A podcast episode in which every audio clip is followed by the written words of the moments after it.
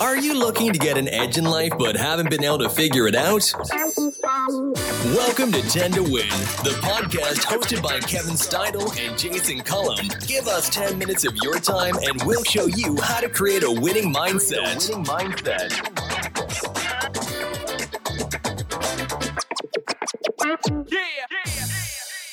Welcome back to 10 to Win, the podcast, the podcast focusing on how to create a winning mindset in 10 minutes. This is part two of creating a learning mindset, which we've been talking about this week. And we believe this is a cool topic because it really kind of focuses on how to study or how to learn new skills.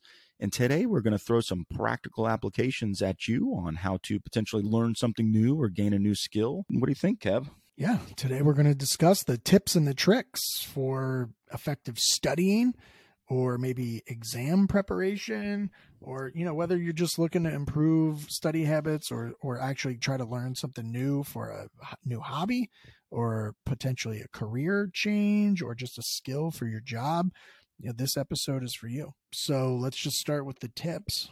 Number 1 understand your learning style. The first step to effective studying is understanding your personal learning style are you a visual visual learner? Are you an auditory learner? Or do you need your hands on something? Do you do you learn by doing?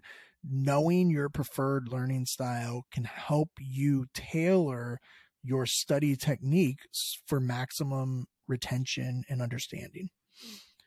Tip 2 set goals and create a study schedule this probably sounds very repetitive because this is almost on every Wednesday's episode, but I'm a big schedule guy. So, uh, you know, again, set goals, create a study schedule. Once you understand your learning style, it's time to set those specific goals, create that schedule. This will help you ensure that you can allocate a sufficient amount of time to cover all the material you need to know. And it helps you stay on track and avoid procrastination. Tip number three active studying techniques. Now that you have a plan in place, it's time to actually do the study. Some effective techniques could include creating flashcards, summarizing info in your own words, teaching the material to someone else, or taking practice quizzes. Um, I know for me, Jason, I, whenever, when I was in college and I had a big exam, I would, some of my professors would have, uh, you'd have the ability to kind of write everything on a note card or like as much information as you could on a note card. I found this what I what would happen when I would have the opportunity to build a note card full of information is I would build the note card out and then I would rarely use it during the exam because I would remember so much of the stuff that I wrote on the note card.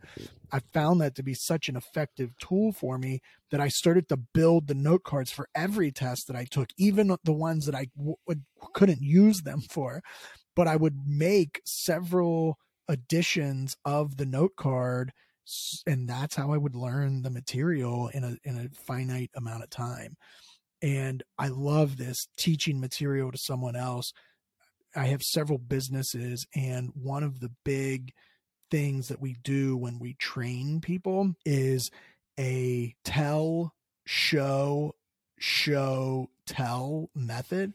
So when you're working with a new employee on something, you are going to tell them what you're about to do, then you show them what to do, then you have them tell you what they're going to do and then they show you how to do it. And that's how we train people. And so to me that's a version of like teaching that material to someone else. I think that's really really important. But it's but it's all about repetition man. And and yeah. i'm going to hit on some of this stuff too but i couldn't agree more. It's it's repetition over and over and over and over. That's yeah. how it sinks into your mind. Yeah my, my my last tip here is taking breaks. I, I believe it's important to take breaks during your study sessions to avoid that burnout um, and maintain focus. Taking a short break every hour so um, can actually improve your productivity in the long run. And during your breaks, stretch, go get some fresh air, meditate, read something else. You know, don't dead scroll on the phone. Don't watch Netflix, you know, things like that. where your brain is totally taking focus on something else, that can hinder productivity. But if you if you're still in the mental space, um, it can it can really improve the productivity. So, what sort of tips, applications do you have for the listeners, Jason? Well, before I get started on mine, I kind of want to go over that taking a break thing.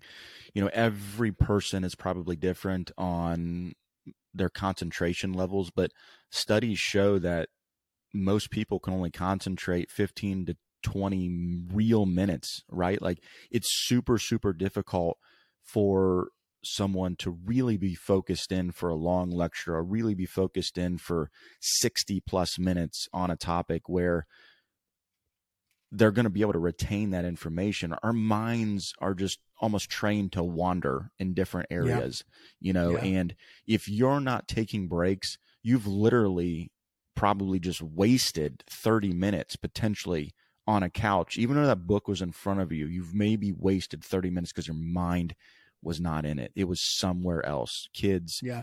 partying, doesn't really matter. Like your mind wasn't there. So even though, oh my gosh, I'm going to take another break. You're taking another break after 30. Yeah, I'm taking another break after 30 minutes because I know that I'm just not right. Like I need to reset for 10 minutes or 15 and come back. And so I'll, I'll add this in too, Jason. So I, teach college students and we get a lot of research emailed to us from different sources, textbook companies, and they're all making suggestions and they're out there doing research on on how students best learn. And so there's a lot of different studies and we get academic journals and all sorts of other stuff. And what I'm reading now is that the attention spans of younger people are getting shorter and shorter and shorter. And this is a lot of it's based in how they've grown up, where they've had a, a more regimented schedule and they they've been connected to these devices and the device the games that they're looking at and the scrolls on the on the Instagram and the Facebook pages and all these things they're designed for like short attention spans and it's and it's causing the attention spans to be shorter and shorter and shorter. The reason I bring this up is for those of you that are parents listening with small kids like Jason and I, this is a, going to be a very real thing as you help your kids try to learn new things as they grow into their academics. Um, my kids have had Kindles in their hands since they were like three or four years old. And to me, as a parent, there's a lot of benefit in that. I like that they're figuring out technology on their own that they are they're playing games and puzzles and learning you know how to put things together and, work things out on their own. I, i'm not the anti screen time dad. I'm not the anti video game dad. I think there's a lot of benefit to those things uh, uh you know you know obviously in moderation as always but I think there are benefits to it, but I also do realize that down the road it is hindering their attention span. And so, like you said, Jason, 30 minutes, that's for people in our generation, maybe one younger than ours, but that number is going to be shorter soon. And so we need to be aware of that as we you know try to assist others to learn too so. So i kind of want to go down very similar roads that you did kevin and where you talked about time right actually taking time to do these things i very much have that written down as well. So first and foremost the most important tip that i can give when you're going to study is to understand that 10 minutes here and five minutes there is just not enough to get it done. Now, we did just talk about attention span, right? So maybe your attention span is 20 or 30 minutes. But what I'm talking about is not taking a break after 10 minutes. What I'm talking about is you only have a totality of 10 minutes to study. That's just not going to get it done. You really have to schedule these things out. Give yourself some time an hour or two and then break up that hour or two into 20 or 30 minute chunks so that you have the ability to retain the information that you're talking about. Because when I study and I prepare for exams, time is a major factor. And the way that I study takes time, it's a time eater. And so if I only have 20 minutes to study a day, I'm not going to get much time, excuse me, I'm not going to get much completed in looking over and reviewing that material. So I want to talk about the learning pyramid. And I'm sure that you've heard about that. Most people have, right, Kevin? Have you, you've, you've gone down the road of the learning period before? I keep saying I, I have seen it before, yeah. Okay. If I can get my words right, pyramid but it really goes over a number of different things here lecture, reading, audio, visual, demonstration, discussion, practice, and then teaching others. And then each one of those has a percentage of, of how much you're really retaining when you do these things. So if I just read something one time, I have about a 10% chance of retaining it. If I see it one time, I have a 20% chance. Demonstrations 30%, discussions 50%, practice doing it 75 and then teaching others is 90%. So for me, a traditional way of studying, such as highlighting sentences in a book, just doesn't work for me. You know, I see so often that people pull out that textbook, they begin highlighting every sentence or every other sentence, thinking that the highlighting motion itself just forged and imprinted in their brain this sentence that's going to stick with them forever. But from my experience, if someone highlights a sentence in a book thinking they will go back and reread that highlighted sentence in the future to help them remember what it is that they read, it doesn't happen.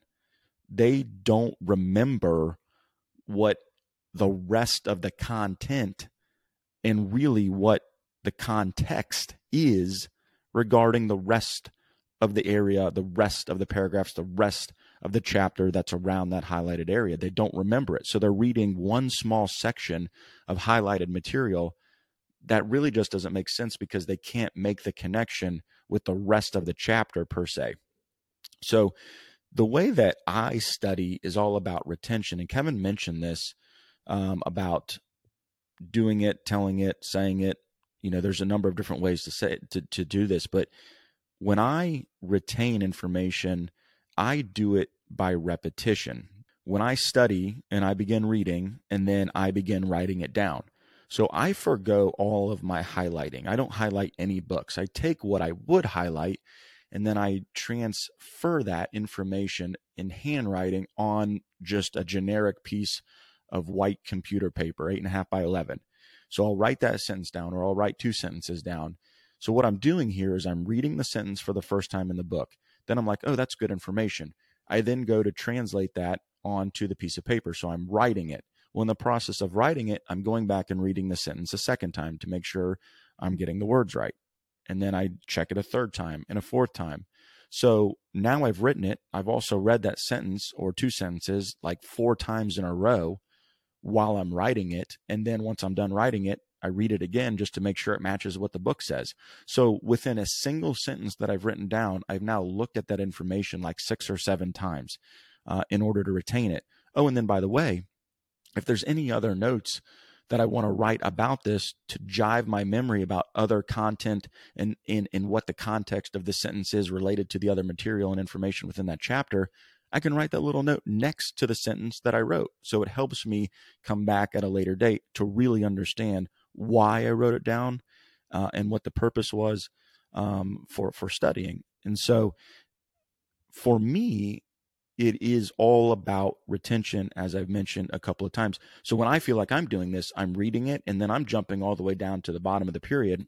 And I feel like I'm practicing it. Like, even though I'm not standing up in front of somebody, I'm practicing it by writing it. And then I read it again and I practice writing it, read it, practice writing it, read it. It's just boom, boom, boom, boom, boom. And all of a sudden, um, you know, Kevin mentioned the notes, and it's like he has note cards in front of him, but he remembers it and he doesn't even need the notes. It's very similar to to how I feel like I retain this stuff. Does that make sense, Kevin? Absolutely. I love it. And that's all we've got for today, folks. Thanks for joining us. This has been the Creating a Learning Mindset.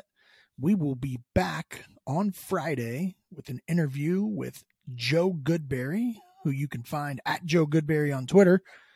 Please rate and review our podcast as it helps to get more people involved in creating a winning mindset As always, if you are impacting or influencing one person a day, it is worth it. Everyone has 10 minutes to learn a winning mindset. Thanks a lot, Jason. I will see you on Friday. Thanks for taking the time to create a winning mindset. Remember, we'll release a new episode every Monday, so be sure to start your week off right by listening to 10 to Win. Please subscribe, like, comment, and share our podcast. And remember, if you're impacting or influencing one person a day, it's worth it. Everyone has 10 minutes to create a winning mindset. Yeah.